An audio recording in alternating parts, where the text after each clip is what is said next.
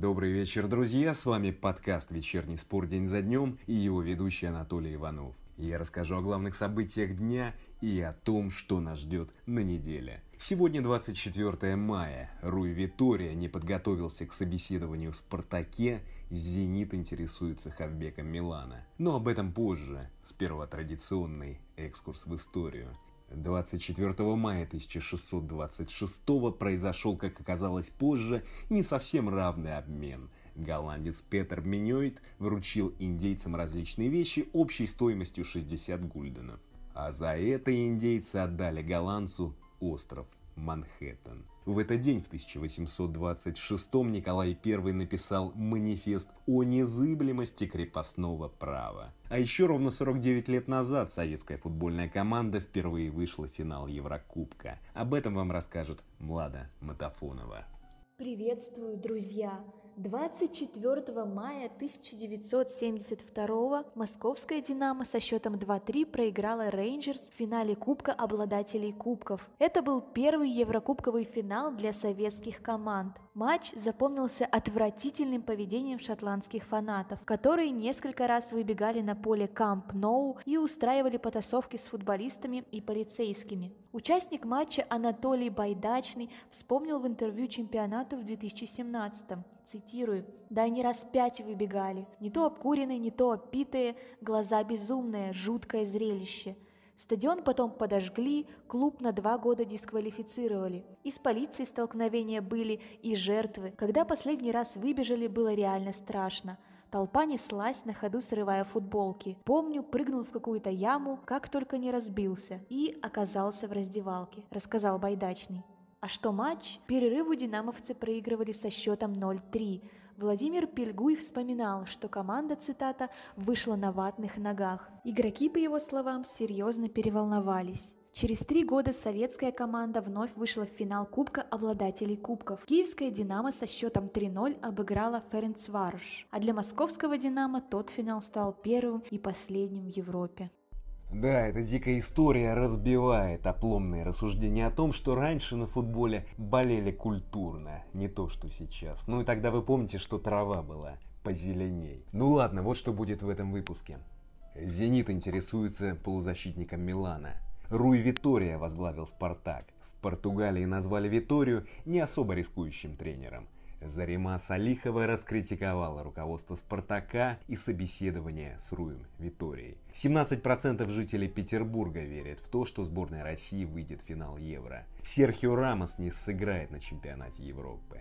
Бывший президент Эстонии призвал отстранить сборную Беларуси от чемпионата мира. И расписание главных матчей недели. Начнем «Зенит» интересуется Хаканом Челханаглу, сообщили в чемпионате со ссылкой на два неназванных источника. В издании сообщили, цитирую, «Зенит прорабатывает вариант с подписанием полузащитника Милана Хакана Челханаглу. У турка заканчивается контракт с Миланом, поэтому у «Зенита» есть шанс подписать его на правах свободного агента. Питерцы планируют побороться за Хавбека с другими европейскими клубами, написали в источнике. В минувшем сезоне 27-летний полузащитник провел 43 матча во всех турнирах, забил 9 мячей и отдал 12 результативных передач. Трансфермаркт оценивает Хавбека в 35 миллионов евро. Изданию Фотомаг Челханоглу заявил о том, что не определился с будущей командой. Он сказал, Милан – особенная команда для меня. Мы вернулись в Лигу Чемпионов спустя много лет. Это отличный результат. Мое будущее я пока не решил. И сейчас не хочу говорить об этом. Я хочу сосредоточиться на чемпионате Европы, заявил полузащитник. Что ж, друзья, охотно верю, что Челханоглу есть в трансферном списке «Зенита», но не верю, что он выберет «Зенит». Челханоглу провел отличный стабильный сезон. Милан спустя долгое время вернулся в Лигу Чемпионов. Они могут позволить существенно увеличить его зарплату. И по разным данным он зарабатывает 3,5 миллиона евро в год. А еще им интересуется ПСЖ и Челси. Я не вижу причин, по которым Челханоглу предпочтет Зенит, Милану, ПСЖ или Челси. Позже агент Челхануглу заявил Спорту24 о том, что не вел переговоры с «Зенитом». Что довольно странно, друзья, ведь в чемпионате написали об интересе, а не переговорах. Так что его слова не имеют большого значения. Но идем дальше. Руй Витория возглавил «Спартак», подписав контракт на два года, сообщили в пресс-службе клуба. 51-летний португалец, естественно, прочитал рядовую речь. То, что обычно и говорят в таких случаях, что-то про большую честь возглавить такой клуб, готовность к новым испытаниям и другую банальщину. Португальский журналист Руй Сантуш заявил «Спорту-24» о том, что Витория, цитата, делает ставку на дисциплину и владение мячом. Он сказал, чтобы добиться успеха в России, нужно быть очень сильным человеком. Витория может поставить организованный футбол, но он не особо рискующий тренер. В основном он делает ставку на дисциплину и владение мячом. Витория не очень хорошо справляется с давлением. Если Руй придет в раздробленный клуб, ему будет трудно проявить себя. У него бывали конфликты в Бенфике. На Виторию будет давить пресса, и он может не справиться с таким напряжением. Поэтому я не думаю, что РПЛ это лучшее место для тренера с таким профилем, сказал Сантуш. Что ж, не самые, согласитесь, многообещающие характеристики. Но нелепо делать преждевременные выводы. Что, в общем-то, и сделали российские эксперты. Традиционно назначение раскритиковали говорящие головы российского футбола. Вот так Виктория еще не начал работать, а уже в чем-то виноват. Раскритиковали по большей части бездоказательно, но здесь, друзья, ничего нового. Традиция у нас такая. Критиковать огульно. А вот Зарима Салихова, которая вышла из совета директоров Спартака из-за назначения Витории, привела факты и доводы. Не характерно для российского футбола – Салихова и так, мягко говоря, скептически отнеслась к его кандидатуре, и встреча с португальцем усилила ее скепсис. Салихова сказала Спортэкспрессу. Встреча с Руем происходила через пару дней после проигрыша Локомотиву, нашему принципиальному сопернику в борьбе за второе место. Я спросила у кандидата его мнение о команде, о причинах проигрыша, попросила проанализировать тактические ошибки. Но он ответил, что не смотрел игру, сказал, что она не записалась. Меня этот ответ удивил, так как за время полета из Лиссабона можно было посмотреть как минимум три игры, сказала Салихова. Что ж, не смотрел игры, не анализировал, это доводы, а не огульная критика. Здесь с Салиховой можно согласиться. Человеку предложили возглавить клуб, серьезную зарплату, назначили встречу, а он даже матч не посмотрел. Как-то самонадеянно и некрасиво. Представьте, что вы приехали на собеседование, не посмотрев в какую контору и как она работает. Странно.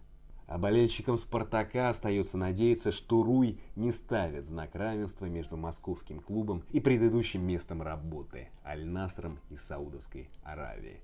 Из Аль-Насра его уволили, и, возможно, Витория решил, что там можно работать, простите за штамп, в полноге.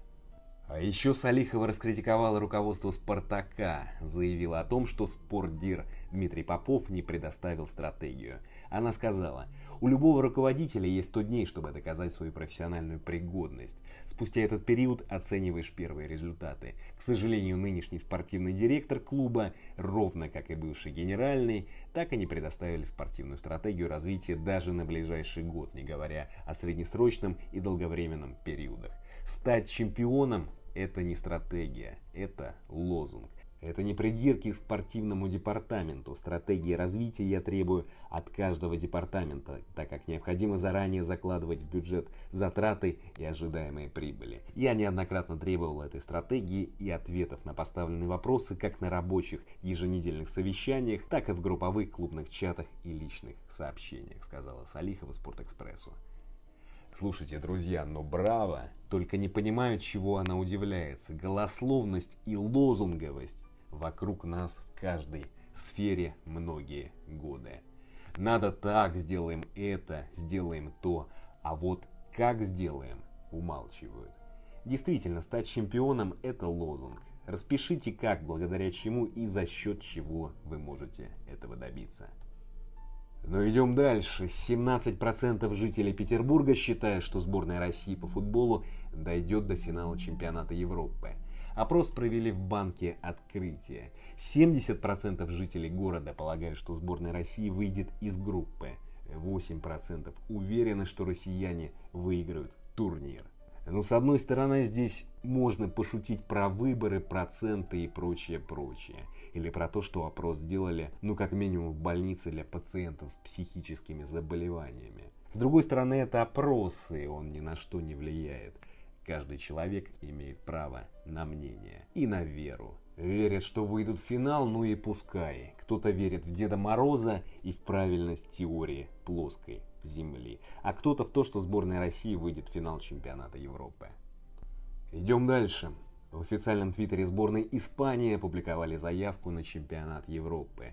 В нем не оказалось Серхио Рамоса. В 2021 году 35-летний защитник Реала из-за травм сыграл в четырех матчах во всех турнирах. Да, друзья, непривычно будет видеть Испанию без Рамоса. На его счету 178 матчей за сборную. Это рекорд для национальной команды. Многие испанские болельщики раскритиковали решение, но Рамос, по крайней мере, публично высказался сдержанно. Он написал в Твиттере.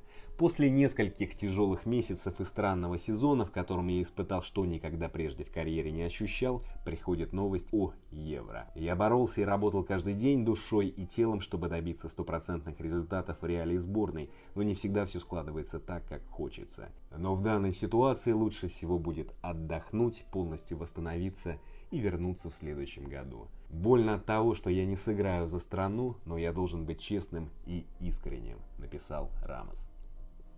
Перехожу к хоккею. Бывший президент Эстонии Томас Ильвис призвал отстранить сборную Беларуси от чемпионата мира из-за инцидента с литовским самолетом. Он сказал изданию Делфи. Международная федерация хоккея может и должна отстранить Беларусь от участия в чемпионате мира. Это как ничто другое причинило бы боль диктатору Александра Лукашенко, который любит хоккей, и показало бы, что у организованного государством терроризма есть последствия, сказал Ильвис. Но, друзья, мне кажется, что большую боль получат хоккеисты, а не Лукашенко. Моральную, денежную. Но разве белорусские хоккеисты несут ответственность за действия Лукашенко? Зачем их-то наказывать?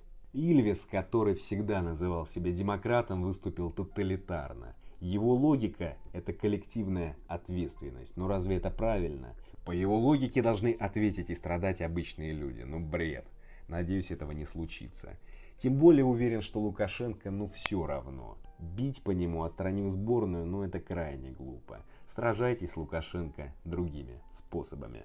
А теперь расскажу о главных событиях недели. Чемпионат мира по хоккею, матчи. Каждый день, поэтому упомяну лишь игры сборной России. В среду 26 в 16.15 сыграют против Дании. В субботу 29 в 16.15 против Швейцарии. В понедельник 31 в 20.15 против Швеции. Во вторник 1 в это же время против Беларуси. Футбол. Крупные европейские чемпионаты закончились. В ночь 25 на 26 пройдет шестой тур группового раунда Кубка Либертадорес. В среду 26 в 22.00 стартует финал Лиги Европы Вильяреал Манчестер Юнайтед. В субботу 29 в 22.00 начнется финал Лиги Чемпионов Манчестер Сити Челси. На этом все, друзья, спасибо. Встретимся в следующий понедельник. А теперь немного Брамса. thank you